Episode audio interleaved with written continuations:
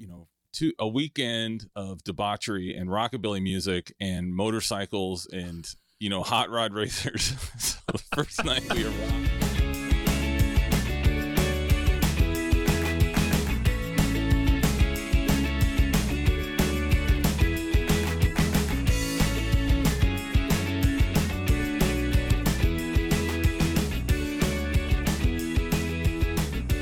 Welcome to the Exploring Washington State podcast.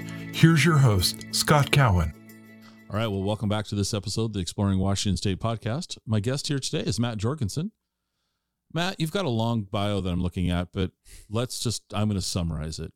Yeah, You're a musician and you're I an do educator. many things related to the Yeah. music. Yes. Yeah. So you were born in Seattle, you moved to New York, you came back, you've got a record label. You're now teaching at Shoreline Community College, which is where you started at school as well. So we've just hit all the high points. So I'm going to shut up and just ask you to introduce yourself to the audience. Well, yeah. Thank you. Um, my name's Matt Jorgensen. I play the drums uh, and I write some music and I teach some music.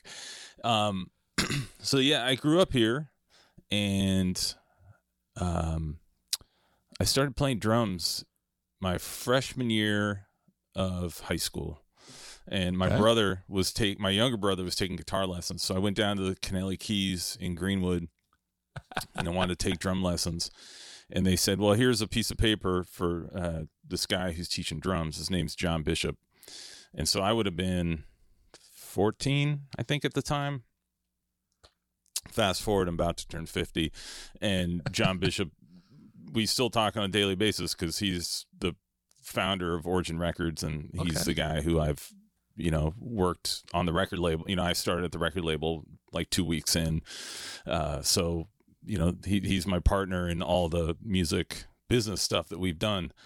So that's I mean, you know, I started playing drums in high school and I didn't really know what I wanted to do. So I went to Shoreline Community College and joined the jazz band there. Met my friend Tom Abs. And after a year, Tom was like, I'm going to move to New York. You should too. And then I went a year later, I went and then I hung out there and uh, went to the new school for jazz and contemporary music. And I hung around for 10 years after that in New York City and Origin Records has started and um, I played a bunch of gigs and did a lot of stuff and uh, met my wife. We got married, and then you know I didn't want I didn't I knew I didn't want to stay in New York forever. So Origin Records was taking off, and we had a lot of opportunities. So I moved back to Seattle in 2002, and I've been doing stuff ever since. Between. All right. So I got to ask you a couple of questions based on all of that. So 14, you started playing the drums. Had you played any other musical instruments before? I I think my mother made me take piano lessons when I was in elementary school, which I didn't want to do. In hindsight, it was really bad of me to quit. So, if All right. those All right. people, you know, yeah, keep stay with it. It, it would have been a lot beneficial. And then I remember, you know, and actually, um, I wanted to take drum lessons in like fifth grade in elementary school, and it was not a very good experience with like the school music teacher, and so that didn't really last Okay. but um but then i had uh you know some phenomenal teachers when i got into college and that Okay. just really reminds it just you know now that i'm on the other side i'm a i'm a music teacher it, i i draw on that constantly like how i felt not Mhm. having you know somebody to, to kind of really help guide me and then you know vice versa with the experiences that i have had when i've had excellent teachers Okay.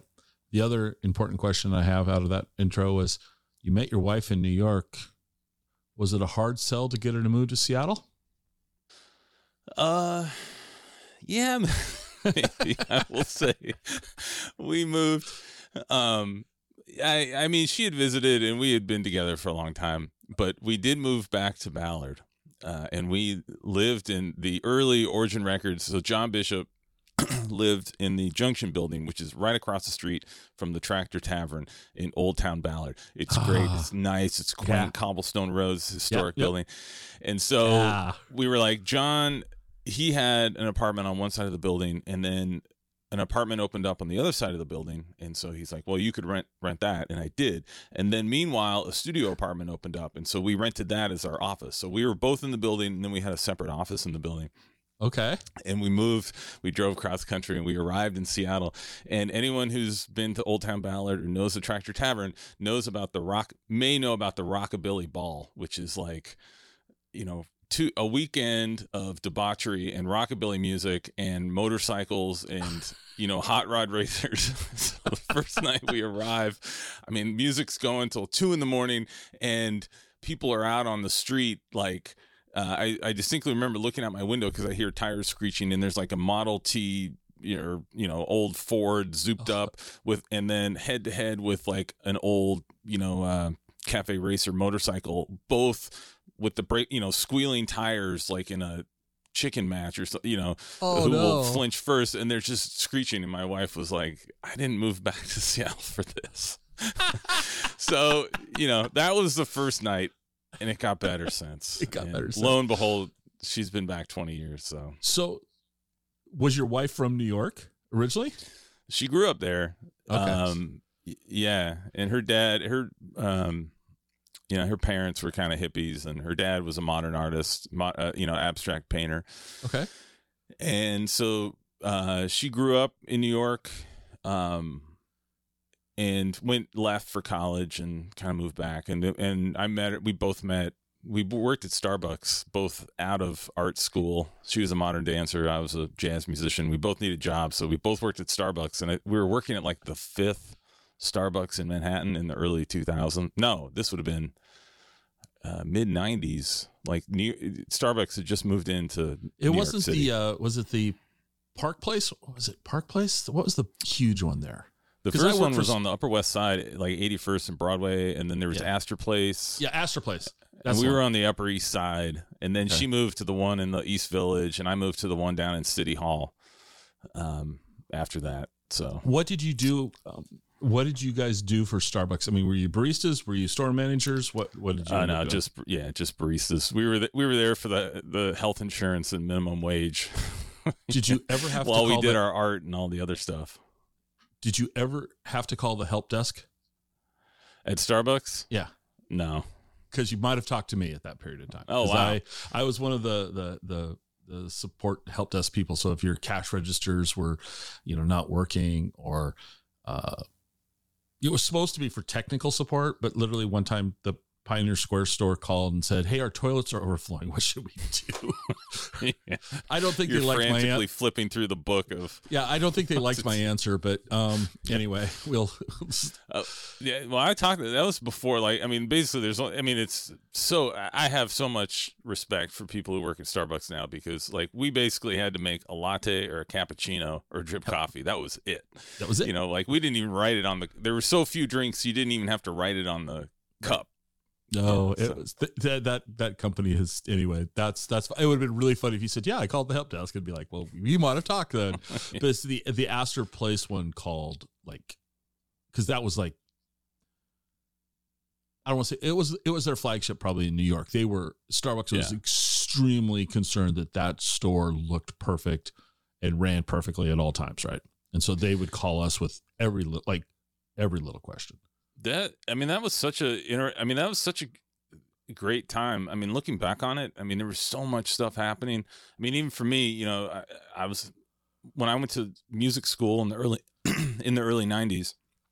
You know, New York was. I mean, there are parts of New York that are still uh, inexpensive. Like you can still find deals. You can still go out to eat inexpensive. You can find you know little places on the street, but you know when I went there, everyone lived in Manhattan pretty much, and because you could, it was it was mm-hmm. affordable, and the East Village had so many little clubs to play. Like we were we played every night of the week basically. There were little gigs around, and I remember mm-hmm. Astor Place. They had music there. They had jazz mm-hmm. music at Astor Place at the Starbucks, and then across the street was Barnes and Noble.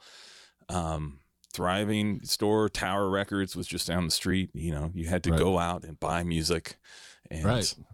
You know, you had you had to be a participant in Right. getting the art that you wanted. You know, so you you convince your wife to move back to Seattle. The first night you've got screeching tires. Yeah. You probably are going, oh, I don't know if this is a good idea or not. But what a great location! That that that. I mean, the Tractor Tavern is one of my favorite places in in in Seattle. I I loved going to see music at the Tractor Tavern. Um, but here's my interpretation. Jazz is big in New York. Jazz doesn't seem to be big in Seattle. Now, I could be completely wrong, but that's just my interpretation, and I want you to help debunk that if you can.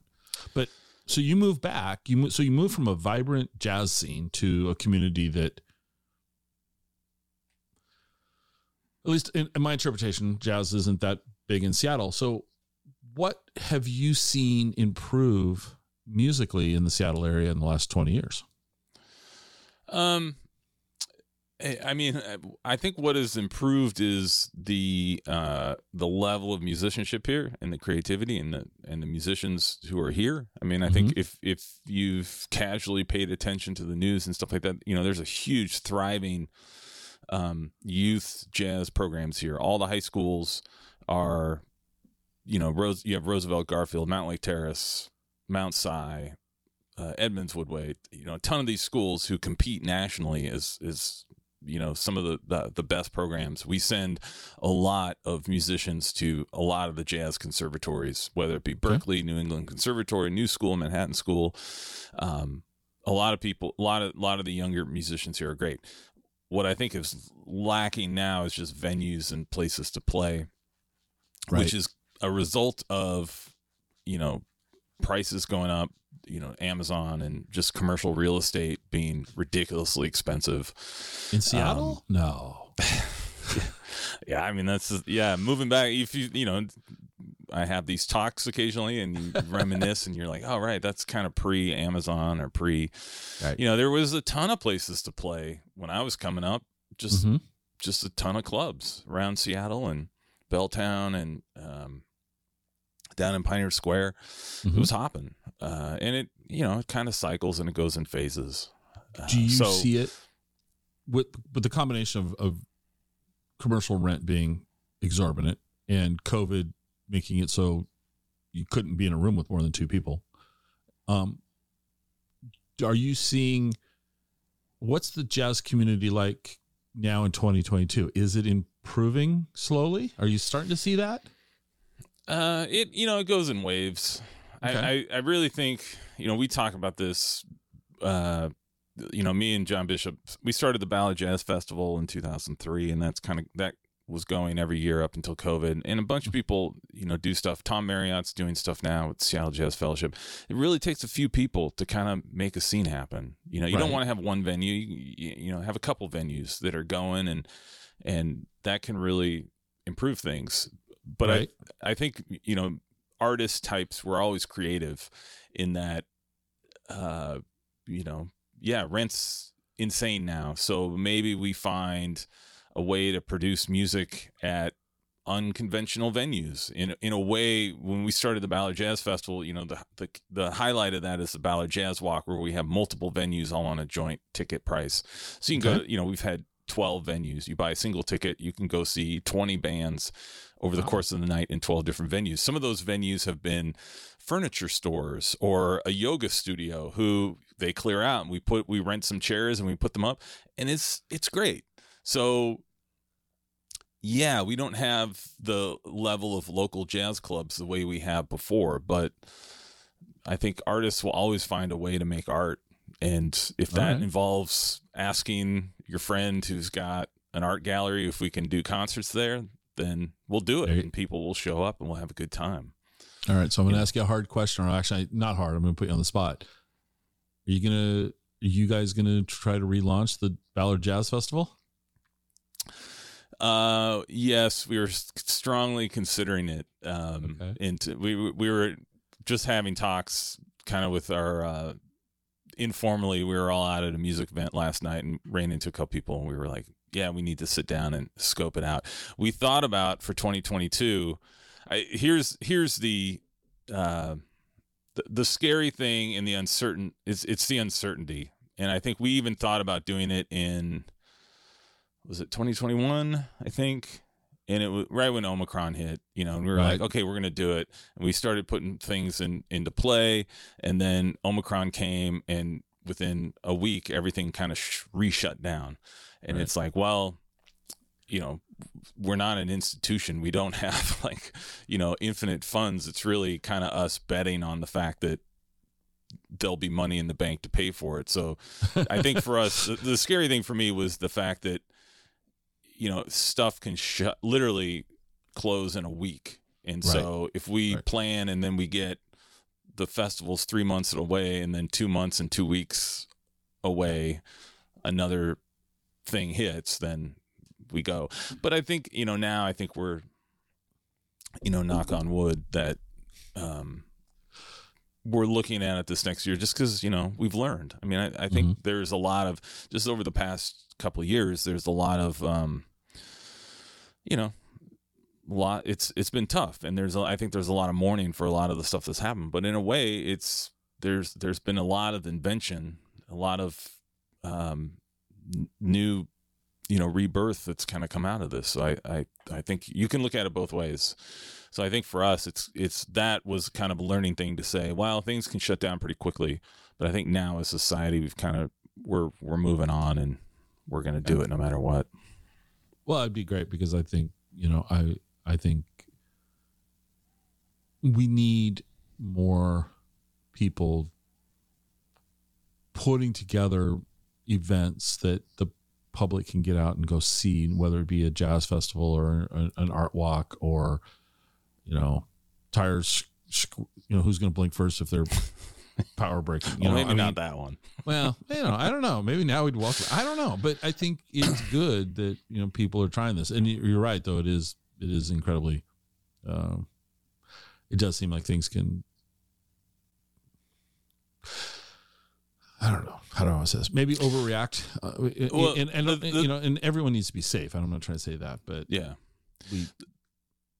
The thing I will say is that in the thirty some years that I've been doing this, the thing that I've learned and the things we've been forced to do, I mean, even take away COVID, you know, like even the Ballard Jazz Festival, we've been forced to kind of reinvent that festival three or four times already because the neighborhood has changed. Um, you know, venues have gone away, or you know, what used to be a music venue is no longer a music venue. It's it's something else. Right. Um, we you know we started at you know a museum. The Nord, you know, we at one point we were doing concerts at the old Nordic Heritage Museum, and they closed and they moved, and then it's like, well, this year we're in, you know, they were in transition for a year as they moved into a new venue. So now we have no host venue. So now we need to find something else, and where are we going to go? Um, so I think, you know, we've we've encountered um, having to reinvent multiple times, and this is going to be another one of those situations. Which, you know, I think if I was a genius, I'd figure out a way to write a business guru book about reinvention, but I'm not. Um, but it's just what you have to do. Well, kudos to you guys though for not, you know, not festivals are a lot of work. Um, in the best of times, much less in current, you know, let whatever words are hard for me this morning. I think I need more coffee. My gosh. Um, but kudos for you for not giving up. I think that's you know it's a testament to your stick to itiveness. That's awesome. Thank you. So you came back to Seattle. What did you start doing? Like, so were you were you just playing professionally at that time, or what? And what was your wife doing? I mean, so let's go yeah, back. my 20 wife went now. to. Uh, she's a modern dancer. She did the grad program at the University of Washington for dance. Okay. Um, and then yeah, I was just you know Origin Records had been going for four or five years at that point, and Mhm. we were getting some traction, and it was requiring, you know, it was requiring daily kind of Okay. interventions on stuff to do. Interventions. And you know, John and I, like, you know, we both kind of, we both just.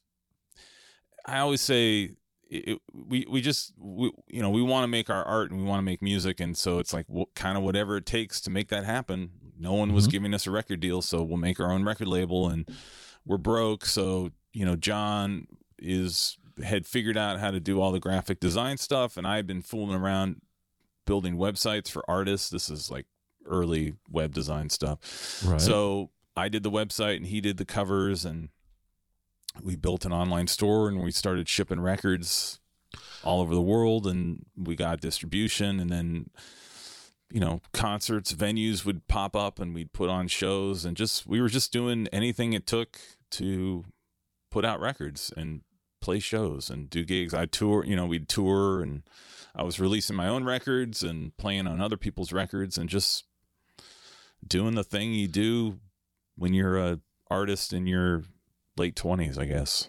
Right, but but you key into that into that whole description there was broke. yeah. How does one how does one launch how do you bootstrap a record label? Uh, I mean, we were, I guess, you know, you'd consider it an artist cooperative.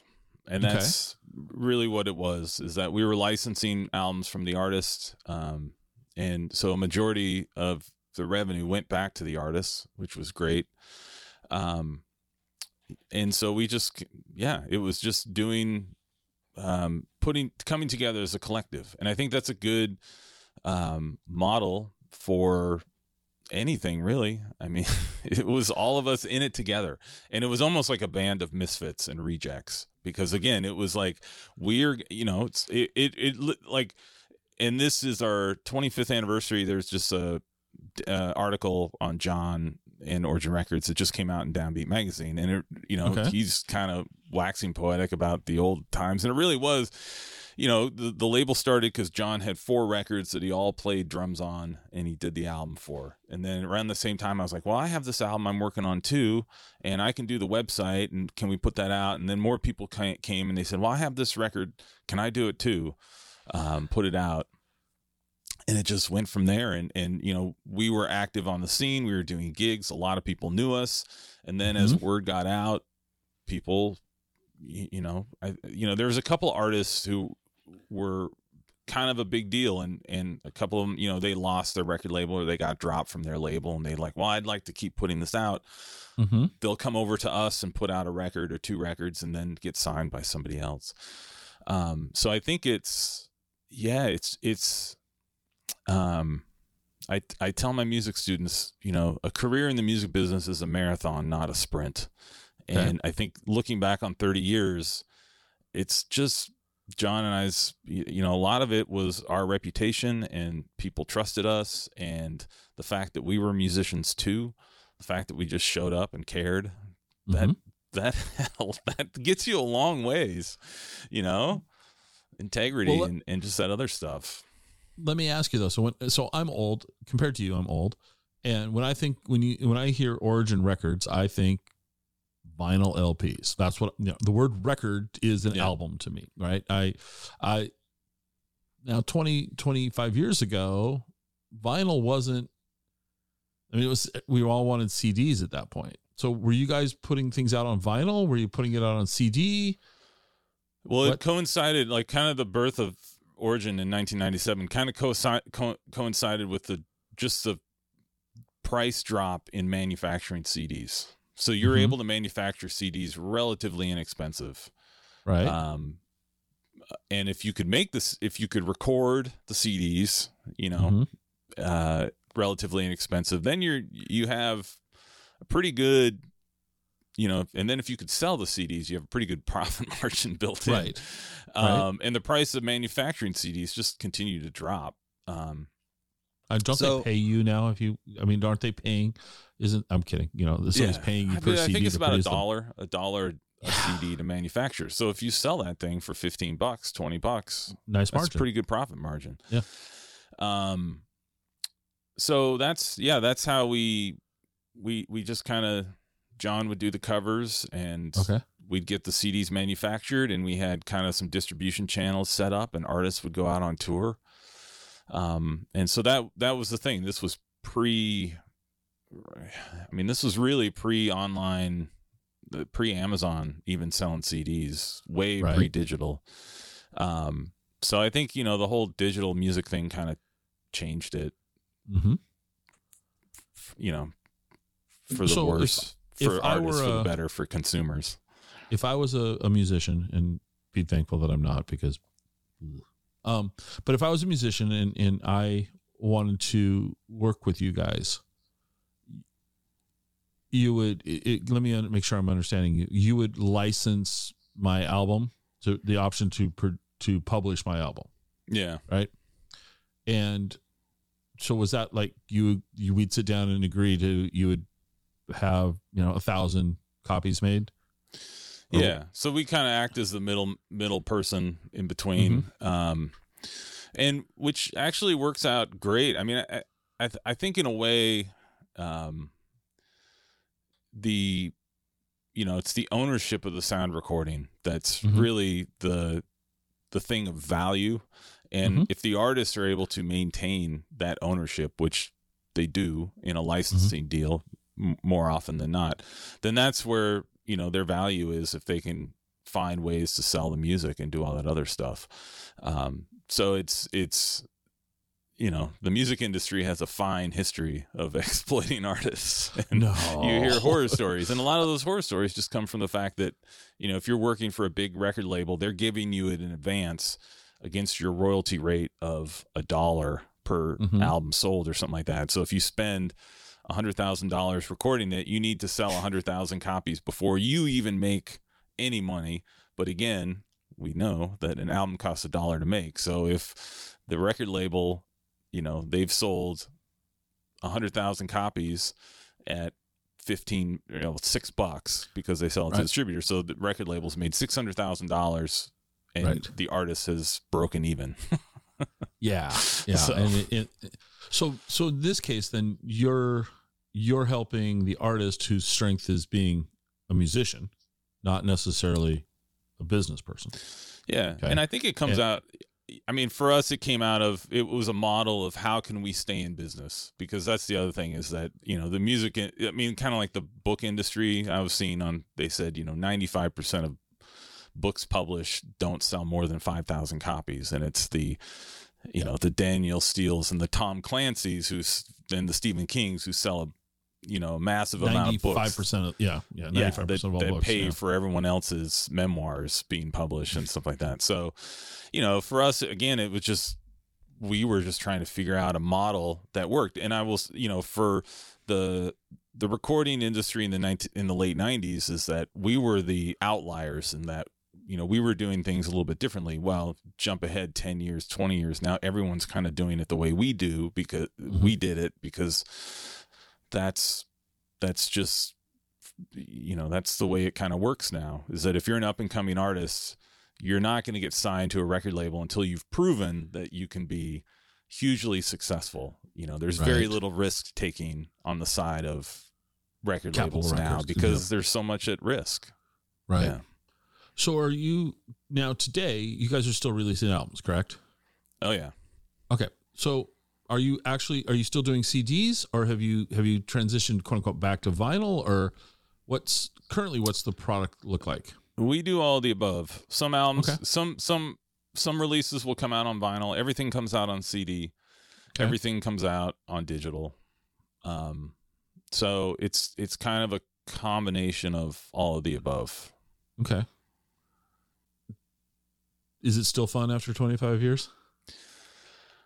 Yeah, you know, uh, Folks, just you can't back. see his face. He, I got to interrupt him. You can't because this is an audio only. He had this look on his face, like you could tell it's still fun, but I think he was thinking about an event or two that might not have been fun recently. That's well, no, I, I bring this up because I, I was, uh, I, I mean, I, I, I've been in the studio recording music over the past few weeks. Now, I will say I've not, I've been in recording not, uh, jazz albums or music albums. I've been recording stuff for like TV writing stuff that I do. But the Okay. the the takeaway was like it feels really fun to after the past few years to be in the recording studio with fellow musicians making music and not being like completely freaked out. You know, everyone's vaccinated, everyone's right. you know, most of us have gotten COVID. It's you know, and recovered from it. So, you know, just I, I, was thinking about this and talking to my wife. Just the, it's like, oh right, this this, you know, it's yeah, running a business is not fun. You know, like I was gonna. it's yeah, a the lot state of of- Washington just easy to work with. You know, the state's so much fun. Yeah. yeah. I mean, you know, it's like occasionally we get you know you're dealing with the logistics of shipping boxes of CDs and they go to the wrong address or you know you know we've had the the fun where you open up the CD and you're like that's not the album like you know like the the machine the sorter gets off and so all of a sudden we have a thousand CDs with the wrong CD inserted so you got to ship them all back and they got to redo um so that stuff's not fun but Wow. the the the the art part, the being in the studio with other people making music, that's fun. You, you know, you forget sometimes, but So so does Origin help with recording? Do you guys provide, you know, that or is it are you does the does the artist bring you the fully mixed ready to go album? it's all of the above. I mean, because Okay. like right now we're an international label, so we have artists all over the world. So some of them, yeah, you know, artists in Europe are doing their projects independently and they send us when they're done. Mhm. But we have local artists too who we, you know, help or you know, sometimes John and I still play on drum, you know, play we both play drums. So, you know, Right. one of us will be on the album and we'll help coordinate or just yeah, it's just all the above. And again, Okay. you know, the thing is like after 25 years, we have this huge extended family of people who can help. And I think right. You know, for the youngsters out there, if you're listening, you know, there's this whole thing of like, I, I'm going to do it all myself. Like, I can do it everything. I can record, you know, you can record at home and I can get these mics and do, I'm going to record, write it, record it. I'm going to play it. Why would you want to do that? Well, welcome back, Matt. Thanks. Uh, so, everyone, we had some uh, technical difficulties here. I think it was, and Matt and I have continued on about the Mac Studio conversation. You'll have to just wait to see if I buy one. So, Matt, Yeah. we were talking about you know in person and you know studio working on your computer stuff and all of this stuff. But one of the things you, you've mentioned multiple times so far in the episode is your students.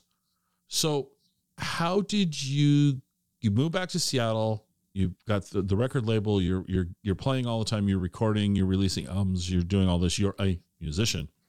Yeah. but you've kind of pivoted to being an educator as well. Why Uh, why um, yeah. So for me, what, um, this about, I, yeah, the timeline, like the late, around 2010, you know, that era, you know, I'd been in the studio, been in the studio a lot, played on a lot of soundtracks and other, you know, I do commercial jingles. And then I started producing a lot of, you know, commercial jingles and I had written some music and Well, I'm going to interrupt you. I'm going to interrupt Yeah. you. I, I can't. I can't not ask. Commercial jingles. Give me an example. What would we have Um, heard of? uh, I played on such hits as the Unlimited Pasta Bowl at the Olive Garden and uh, Robert Half, you know, temp agency stuff or an Oreo commercial, you know, just like random.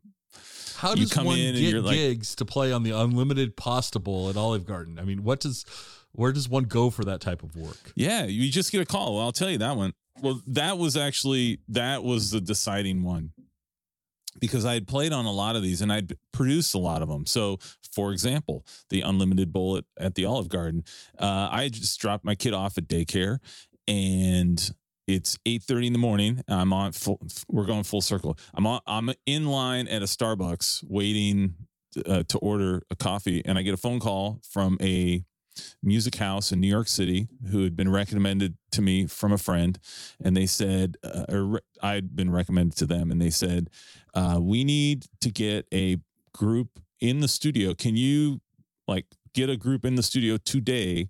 We need." To, to record two 30 second pieces of music and we need them back by five o'clock their time in New York, which would be two o'clock Two o'clock Seattle our time. And you know, it's 8 30 in the morning. And I was like, Yeah, I can do that.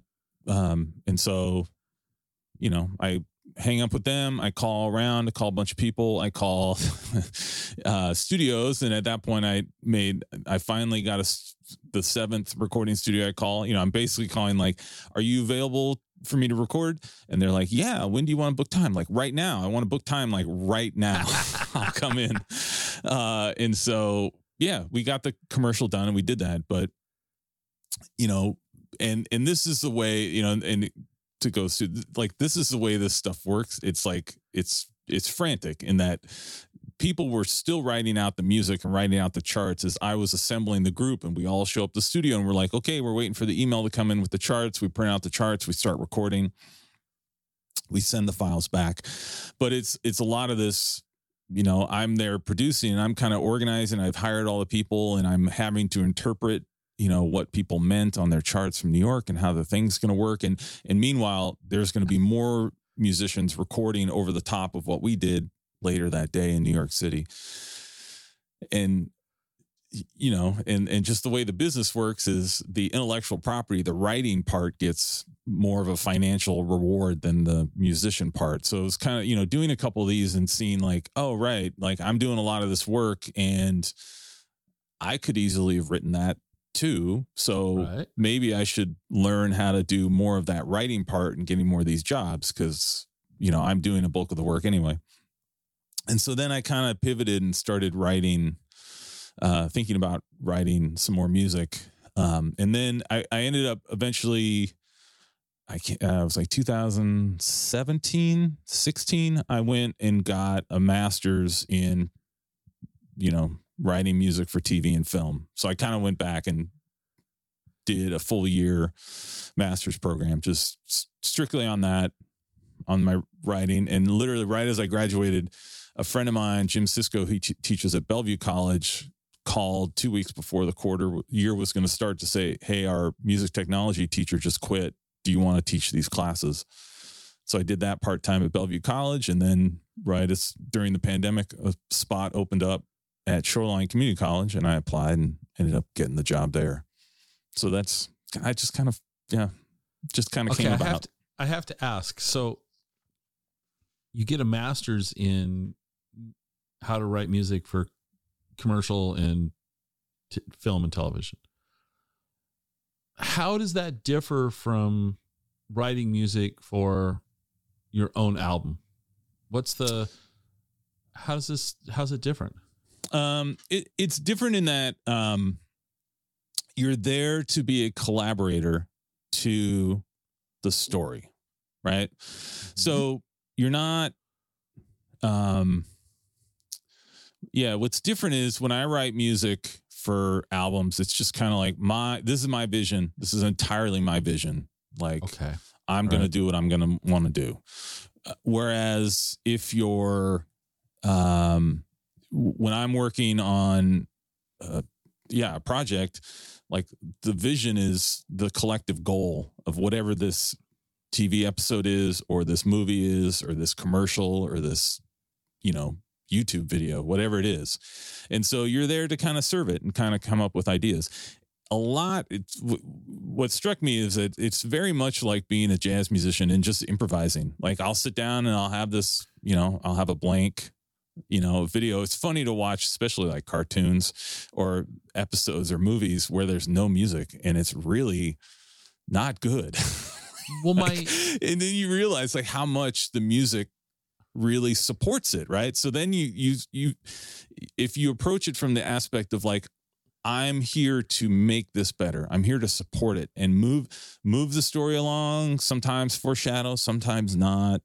Um but it's really fun to to have that you know not power but just to be able to kind of contribute you know and just write something to to, to do that. And I'm, I got a, I, I got started. Uh, my friend Tim Tyler, who, again, if you want a, if you want a life in the arts, it's all about friendships and collaborations. Tim Tyler was a friend of a friend.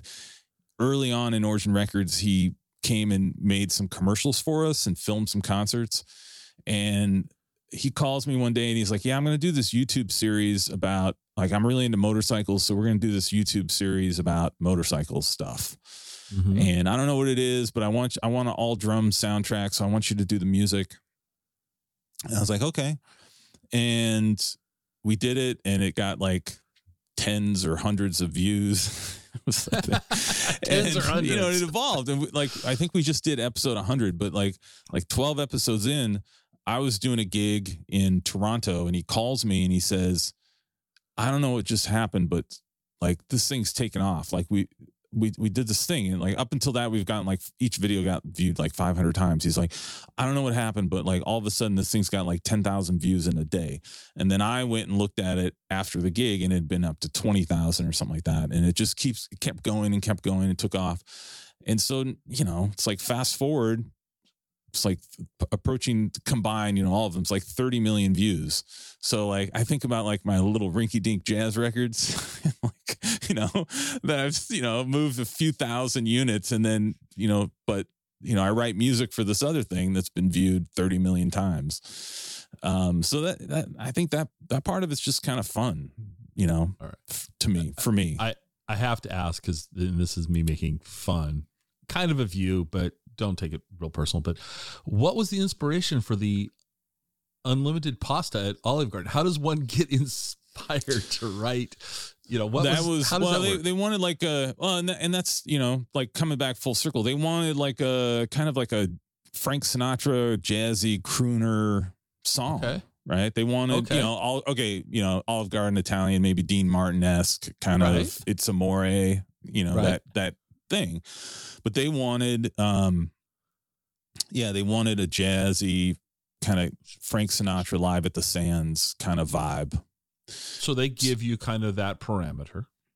yeah That's the framework that they want you to work within. Then you come back with with your interpretation of that. Yeah, and that Record. and, and yeah, and full disclosure, I didn't write those ones. I was just hired to go in and record it. So uh, somebody else had written all the charts, and we kind of came in and, and play it. But so you know, on the charts, it says a la Count Basie live at the Sands.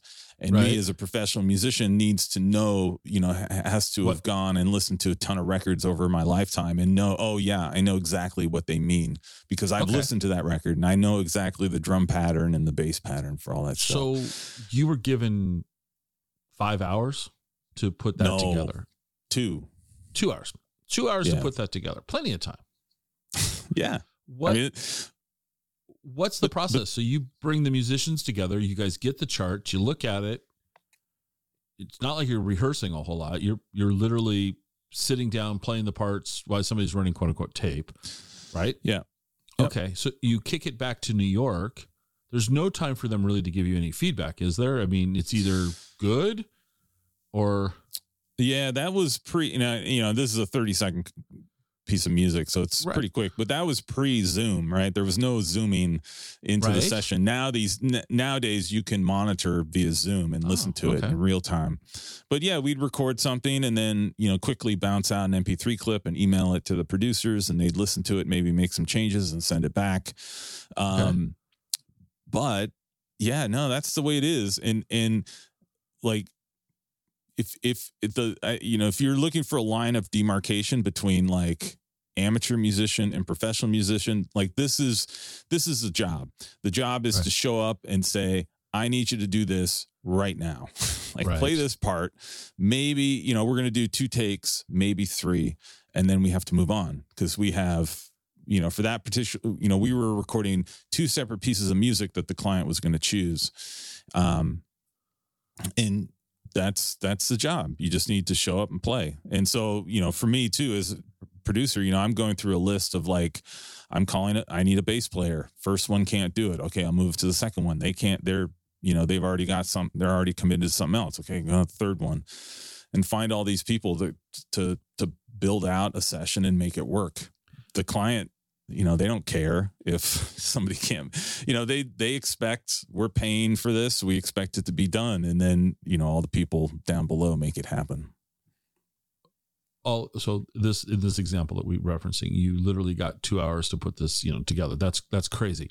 What's it normally like? When do you like how much time do you normally get in this arena? Um it, it depends. It's just project project to project. So But you you know like- a lot of times i'll get a day to write you know? Uh if i'm working on a commercial or a show you may have a week you may have a day um i do this show kcts presents where it was Mm-hmm. 18 episodes i think that Right. we had a couple months to do so okay so They're short, they're- then. yeah they're like five or six uh there's five or six minutes per episode and so i do usually you get two. You know, you'd have to do two per week um, to But keep you're to able stay to on track. your your number one bass player if, if you. In other words, you're not like when you started this one. You said it was the seventh studio that could finally get you in. When you have a little bit more time, you can go to the the studio that's maybe the better fit to work at for this type of project. You can get the the players together that you want. Correct. Yeah, So- and you can sometimes too. I'll combine if I'm working on multiple projects all at once, which is common, and I say, okay, well, uh, the, the- a- an example would be uh, last week I had to record some bossa nova music. I had to record um, some Christmas music because a lot of Christmas show, you know, all the Christmas Yeah. shows get done in July.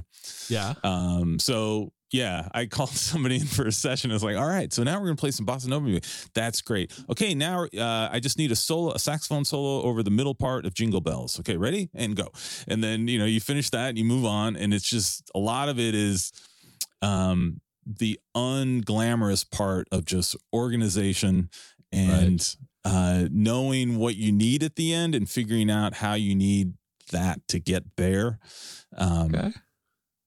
and sometimes yeah you write a piece of music and you listen to it and you're like man that's just kind of boring but then when you match it up to a picture uh yeah i did one i did one i played drums on a, a cue one time for a a, a, a pharmaceutical product you know a, dr- Okay. a drug you know and Right. you know, they have to go through commercials where they say side effects may include, and they run through all the side effects, and they just have this mu- little music going on behind that. And so, yeah, you're looking at this plane, you're like, man, this is really boring, but you have to realize that it needs to be boring because they're getting out all these side effects that you may encounter. So now now that you're instructing students in in wanting to get into the music business. So when you when you started playing drums, Yeah, did you ever think that you would be playing on a pharmaceutical products? Absolutely not. No. So you know, you, wanted to pl- you wanted to play Carnegie Hall or or Madison Square Garden or or uh the Ran- or not you're, you're too young to know the Ranch Tavern in Ellensburg, but the Tractor Tavern in Ballard. Those those are the places you were aspiring to play, and now, but you're making a living by providing sound reinforcement in commercial products. In in some that's part of your part of what you do.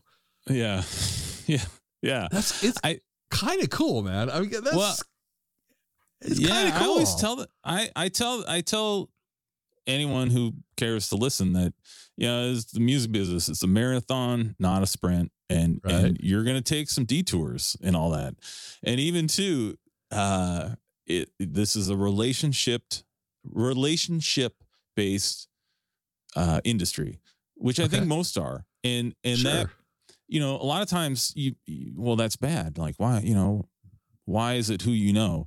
Well, part of the reason is who you know, because for example, you know, the record, the Olive Garden recording session, right? I have two to four hours to get this done.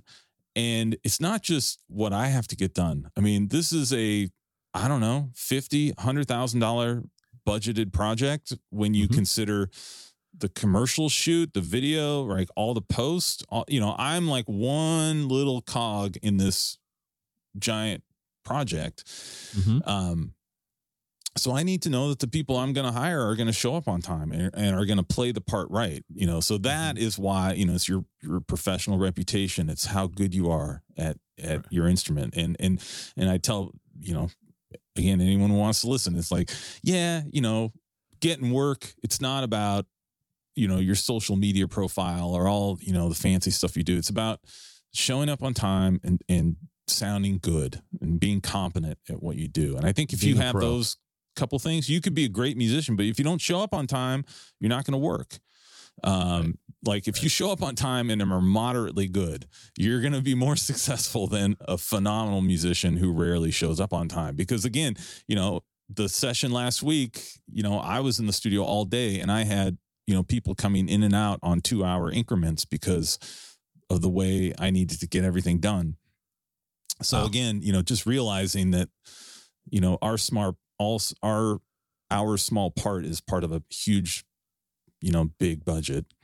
Um, so yeah, that's, I, I think you know for going out and touring. You know, when I was young, I went out and toured and slept on floors and you know dingy hotel rooms and and all that stuff, and that was great. But you know, who am I kidding? You don't want to do that anymore. I, I do I do like nicer hotel rooms and uh, priority or uh, yeah, what is economy comfort? I much rather Economy fly economy comfort than regular economy these days as I get into my late middle ages. Oh gosh. So at Shoreline, what so what what classes what are you doing? What what are you instructing? What classes are you teaching and, and what does Shoreline offer to people? Yeah, so I think Shoreline Community College is incredibly unique in that um, we have a instrumental music program. So if you want to go get a music degree, or even if you just want to play music, you know, maybe you want to sing in the choir, play in the concert band, play in the jazz band, we have Mhm. programs for that. And then uh, we were one of the first, if not the first, in the state going back to the 80s to offer a degree in the recording technology, right? Music Mhm. technology, the art of recording. So when I was a student there on the instrumental music side, you know, there was the recording students who literally all they had to learn was set up mics, record into the recording console, record onto tape, you mix, good to go. Right Mhm. now, obviously, it's much more complicated. You need to know all the software, all the hardware. You know, you some students still do the recording console, others are completely on the computer. So that's the side that I teach now. Is that I teach in the music technology department. Um, I teach. Uh, so we have two main degrees, which is the audio engineering program, where you learn how to record at a traditional recording studio, and then there's electronic music production, which is learning how to record on the computer um, and make music primarily based on the computer, which I think most of us do at home now. It's what I do at home. Um, and, you know, yeah, making stuff for PBS like on a rig at my house, it's a few thousand dollars. So, you know, knowing how to use those tools and, and be creative. So I teach intro to music technology, first year audio recording, uh, intro to game audio, you know, Ah, see that's a whole nother game genre. audio sounds, um, Yeah. sampling, synthesizers, all this stuff. So my stepson went there and he was in the program. And I remember they had to put the music onto uh, the movie Inception. Oh yeah, I watched that actually. Yeah, I, I ended up seeing the end result. I was that was really a phenomenal idea. I mean, it's it you know it's, it was interesting to to see him. He really enjoyed that process. I think he he ended up uh, getting a computer science. Uh, went and got a computer science degree. and He's working in that arena. Um, but his you know his dad's a recording artist, so he was kind of following in. Uh, Yeah, I think you know I just footsteps a little. I finished my first year there, so I'm getting ready to start my second year uh, teaching there. But yeah, just I mean, if you think about, and this is what I talk to students on day one is like think about how you incorporate how you interact with audio on a daily basis. Right, everyone listens to Spotify, but you listen. Maybe you listen to the radio, you watch TV. There's music on the shows. There's music on commercials.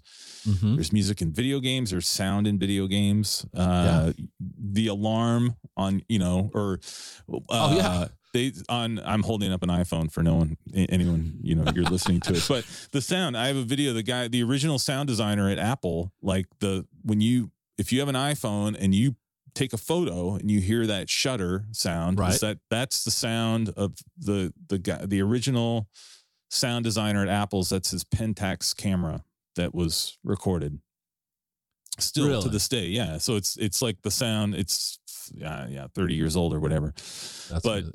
Just you know, you think about that because imagine if you had your phone and you didn't, you push the button and there's no sound. Like there's you, no you know, there's you- no feedback. yeah, there's people I mean, thinking they're like, did, did that work? Did that do it? And so, you know, the the fun thing is just, uh, I think most people you hear the final result. You don't hear all the iterations that go into um, making something, Right, and right.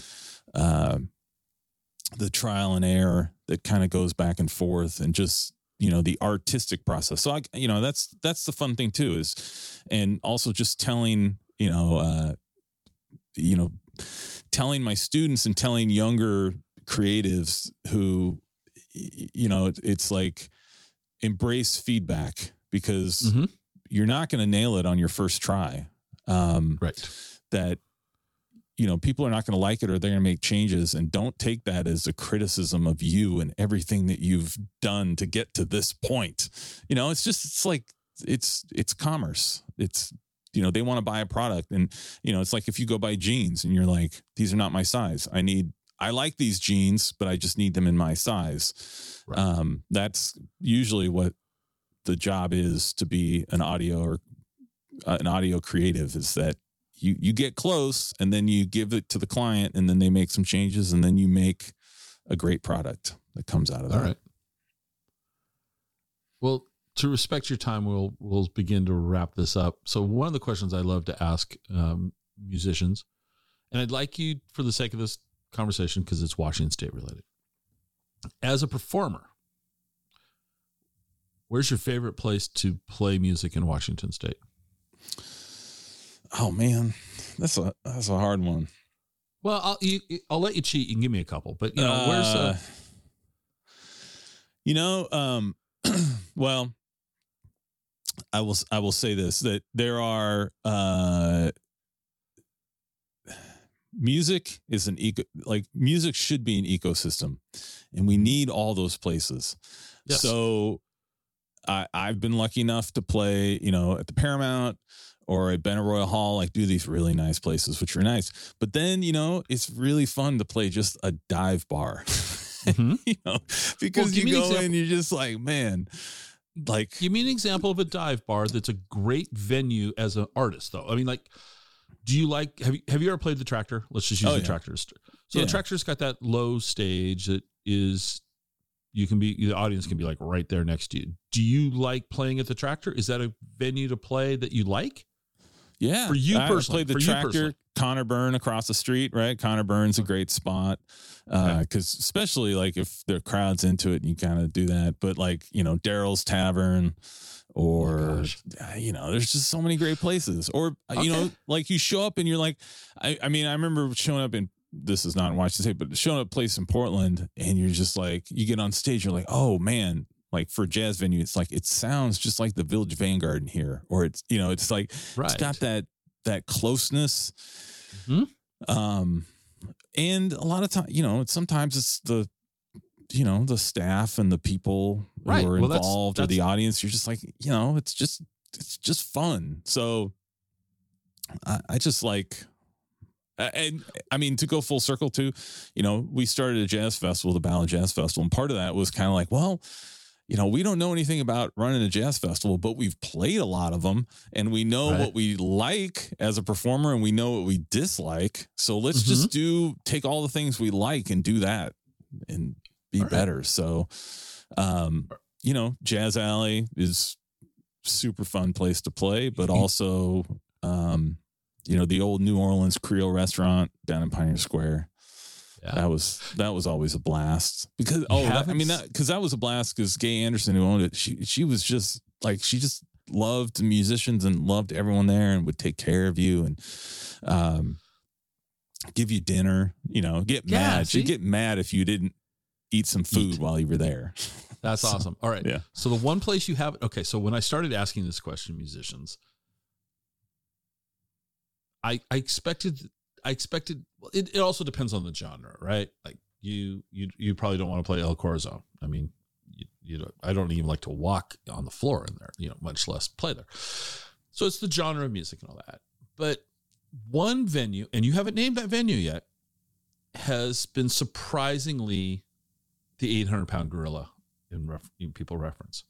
So I'm going to give you one more venue, Seattle based venue, to see if you'll get it, just to see. How, or, and I'll even forget. I'm going to tell you the Triple Door. Oh yeah Musician musicians seem to love the Triple Door to play at as a as a venue to perform at. So my flip side to the question is now you're in the audience. Where's a great place to go see and hear music in Washington in in, in the area? um Yeah, I mean, I was at the Royal Room last night. That Okay. that's that was fun.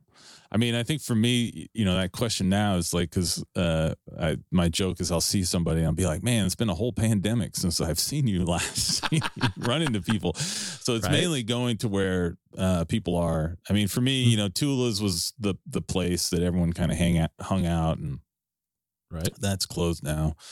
But I mean, if I look at my calendar where I'm where I am going, uh, it's you know the Royal Room is where I go Okay. frequently. Vermillion, you know, the Seattle Jazz Fellowship's Wednesdays up on Capitol Hill, um, and Jazz Alley, going there. Yeah, and the Triple Door, I'll be there. The Triple Door for me, um, I mean, I think the flip side, the Triple Door is an awesome venue, and I've played there a bunch of times. But like the the, it's like, and and I think you know the ecosystem is that there's all those different places, right? Whereas the Mhm. Triple Door, just the nature of the stage and the lighting, a lot of time I can't even see. I can't even. I Oh. can't see past the first row, so I don't even know.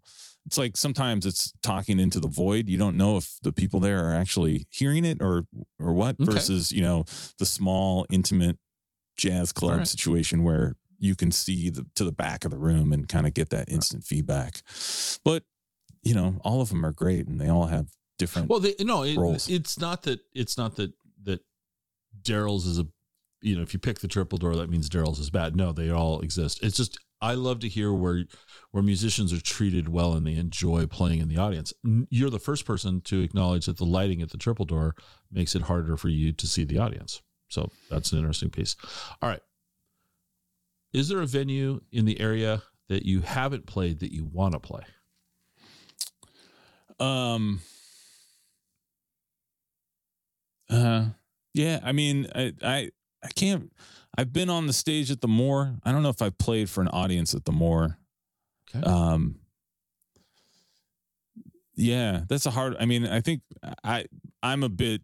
It, it's weird in jazz because like right now our venues, you know, are slowly coming back and they Mhm. haven't. Um, we haven't gotten to that point yet. Oh, okay, I mean, well, not in Washington. I mean, if if the venue I have not played would be the Village Vanguard, which would be the all time. That would be that you would know, be that's the that is the crowning achievement of one's jazz career Okay. um, in this thing. But um, I think you know, if anyone out there wants to open up a jazz club, give me a call. There you go. You'll come and play on their stage. Seattle right now, there's there's there's opportunity for it. I, I think I think after having more and more of these conversations, because right now I'm on a run. It seems like with with musicians in the jazz field, and you're all kind of saying the same thing, which is, if you build it, they will come. Yeah. Yeah. Yeah. I think too, and especially now too, because you know, we've gone through two year, two and a half years, three years of what it feels like to be by yourself most of the time. And Right. you're just like, oh wow. Yeah. Sitting in a room, having that communal, whether it's a movie or live mm-hmm. theater or, you know, symphony, live music, it's all it's like it's much better when you're able to hang out with your friends. All right. You drink coffee? I do. I drink too much. Well, that's true. We've already talked about. Well, and I, I say, do I ask you if you drink coffee? We've talked about Starbucks two or three times in the show, but that's not really. Co- no, just kidding. So, where's a great coffee shop? Um, I I go to Diva Espresso on 145th and Greenwood on my way to Shoreline Community College every morning, and Okay. uh, I love the trivia question, which I usually get once a week. Right, I'm I'm I'm about one for five, two for five on that d- during the week. Okay. Um, but that's that's my go-to spot, and also uh, uh, yeah. So that that's my go-to spot for your- so, what's the go-to drink? What do you what do you what are you ordering when you go there? Um, I went there yesterday and I got a double espresso, and I All got. right. Other than that, I get drip large, uh, drip coffee. Um, but for me, yeah, traveling over to Europe to play, they told me one time like their German word for indigestible or or maybe it was a, in Italy, but they were like, no one, you know, you they'll have yeah in Germany. My friend was saying they'll have coffee with milk in the morning, but after that, no no more milk in the coffee. So that's so once you go past breakfast, it's Mhm. espresso the rest of the day. All right. Back in your days when you were a barista at Starbucks, let's go back there. Did did you what Starbucks coffee did you like? Um, I would have lattes.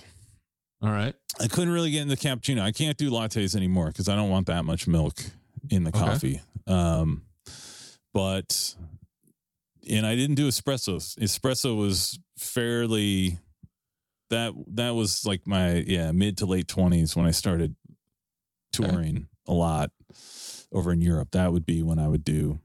That's when I got an espresso. So mainly for me, it was just uh, lattes A latte. and drip All right. coffee. Well, what dri- uh, in the Starbucks r- arena? What other drips did you like? Because like there was one that people loved. and I could not stand. Everyone, the Komodo Dragon one. Did you ever try that? No, That was horrible. I'm sorry, Starbucks. That Komodo Dragon.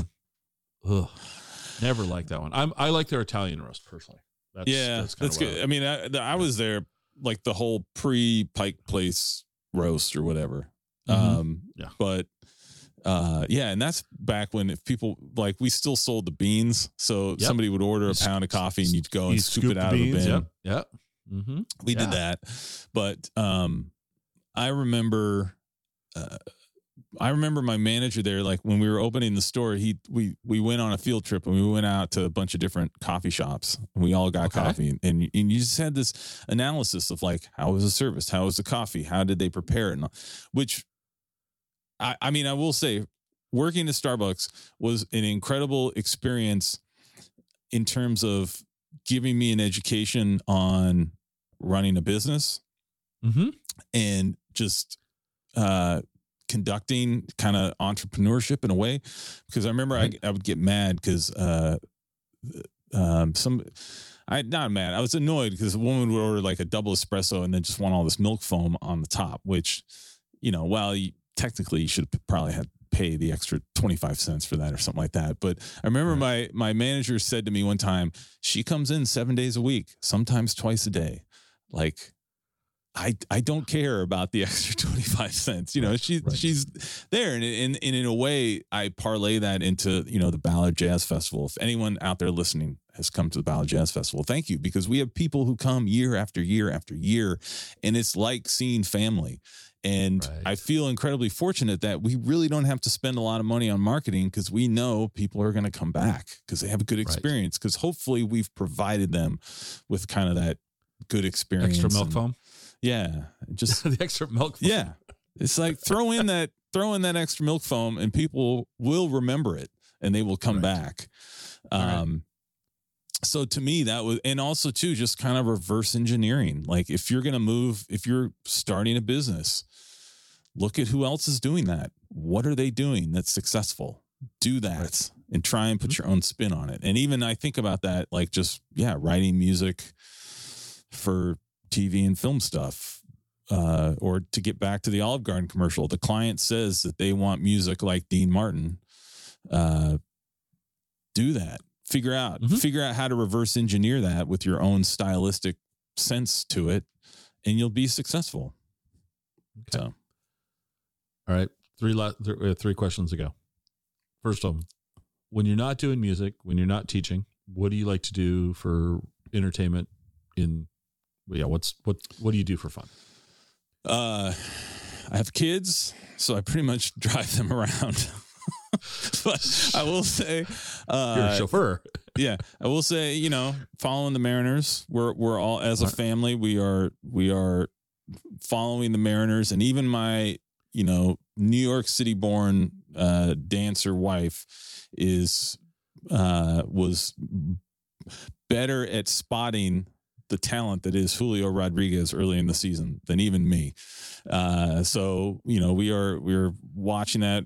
I, I also like bicycling, so Okay. All right. riding bikes. Well, the Mariners are this. I, I I can't. I can't say anything about the Mariners because my heart's been broken too many times. So I'm, I'm checking the standings every day and getting a little nervous, getting a little excited, a little nervous, a little excited. Well, I should Get back to me in a month. Get back to me in a month, and you know we can talk. yeah, I showed uh, my my kids. We watched the '95, the hit, right? Edgar's hit Yes. that the Mariners Yes. beat the Yankees to go on to the ALCS in 1995. And I was explaining to my children, like, uh, just context. I watched this live. You know, your mother and I had just started dating, and she did not own a television, so I went and bought like a little tiny five inch black and white TV that we were that I watched the hit on uh on that. So I remember how the city of Seattle changed that summer. yeah, It became a baseball town. It, it was so interesting. You'd be walking because I was living in Seattle at that time and I was working at Starbucks, and uh, be walking around and people were talking baseball. And before it was like, oh yeah, the Mariners, who cares? But it was the city was captivated. That was awesome. All right, so your wife found Julio Rodriguez's talent before you did. yes. Yeah, he's he's pretty amazing, isn't he? All right. What didn't I ask you that I should have asked you? Oh, I don't know. I well, don't. and hopefully, if we've if we've done a good job, the answer is like I think we've covered it all. So that's the that's what I'm aiming for. But this is the chance. If we overlook something, what did we overlook? Um, yeah, I, I, I don't know. I, I mean, I would say for those, uh, if if you see me out and about, I, I I host a radio show. There's that other thing. So if anyone Okay. wants to tune in Saturdays at four o'clock, uh, West Coast time, to 88.5 KNKX, they can hear me talk about new music on the New Music Review Okay. um, which is a sh- show I host on that. Um, but other than that, you know, uh, come say hi to me if come to the Ballard Jazz Festival and let's chat. I like talking I to will put- people. I'll put links in there. Okay. So here's your last question. I'm stealing this one from a former guest. Okay. It's cake or pie, and why? Oh. Okay, my absolute favorite is banana cream pie, Okay. but it is very rare that I come across that. So if they have banana cream pie, I will do banana cream pie. Other than that, I'm I'm most likely going to get have cake. I Okay. don't like apple pie. I don't like blueberry pie or raspberry. Like I don't. okay. Yeah, I'll have maybe key lime. Definitely banana cream. Other than that, I'll do cake All right. and and a double espresso. There we go. All right. Everything's better with a double espresso. Everything. Yeah. So Matt, thanks for taking the time and thanks for enduring the technical snafu. Appreciate that. I'm looking forward to you guys relaunching the Ballard uh, Jazz Festival. That'll be that'll be awesome. And I'm gonna just here- here's the other plug is you got to help get jazz music over east of the Cascades. You need to there needs to be venues over here in the Eastern Washington for for you guys to come and play at because Yeah, Just- I, I Yeah. I I will say I've there's there's a circuit of wineries sometimes too that I've gone over and uh played Mm-hmm. at, and I did one before the pandemic, and I was supposed to do one in 2020, then ended up getting canceled. So I will be over at some point because perfect. it's All right, uh it's great to travel Yeah. east of the mountains. yeah, it's awesome. Where do you like to go over Eastern? In, where where in Eastern Washington do you like to go? Um, we've been to Yakima a bunch. Uh, we Mhm. did a trip a couple years ago. We went to, uh, we went uh, north, like we went through Leavenworth and then crossed over. I forget where we stayed, but we eventually made our way to Spokane, Idaho. Uh, Okay. came back. I've I've uh, ridden I uh, the trail the Coeur d'Alenes from Spokane over to Coeur d'Alene and then down um, kind of the bike tour through Oregon and Montana, which Oh, is wow. great. Okay. And then, you know, I played a bunch in Walla Walla and the Palouse and doing that circuit, which is, I mean, it's, you know, it's crazy that you can be in Seattle and dri- drive 45 minutes, be in the mountains, and then drive another 45 minutes and be in the desert or Yeah. high plains. And it's like a, No, it's it's amazing, isn't it? yeah. All right, Matt. Well, thank you so much for being here. I appreciate it. Thanks for having me.